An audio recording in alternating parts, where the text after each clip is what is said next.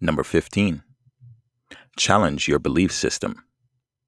With this body, we can be imprinted with beliefs from our parents and childhood, which can be difficult to change. Challenging your dietary, spiritual, and emotional beliefs help to break the imprint. By challenging your belief systems and experimenting with new beliefs, you make yourself more aware of life's endless possibilities. Number fifteen. From a hundred ways to be cosmic. Challenge your belief systems.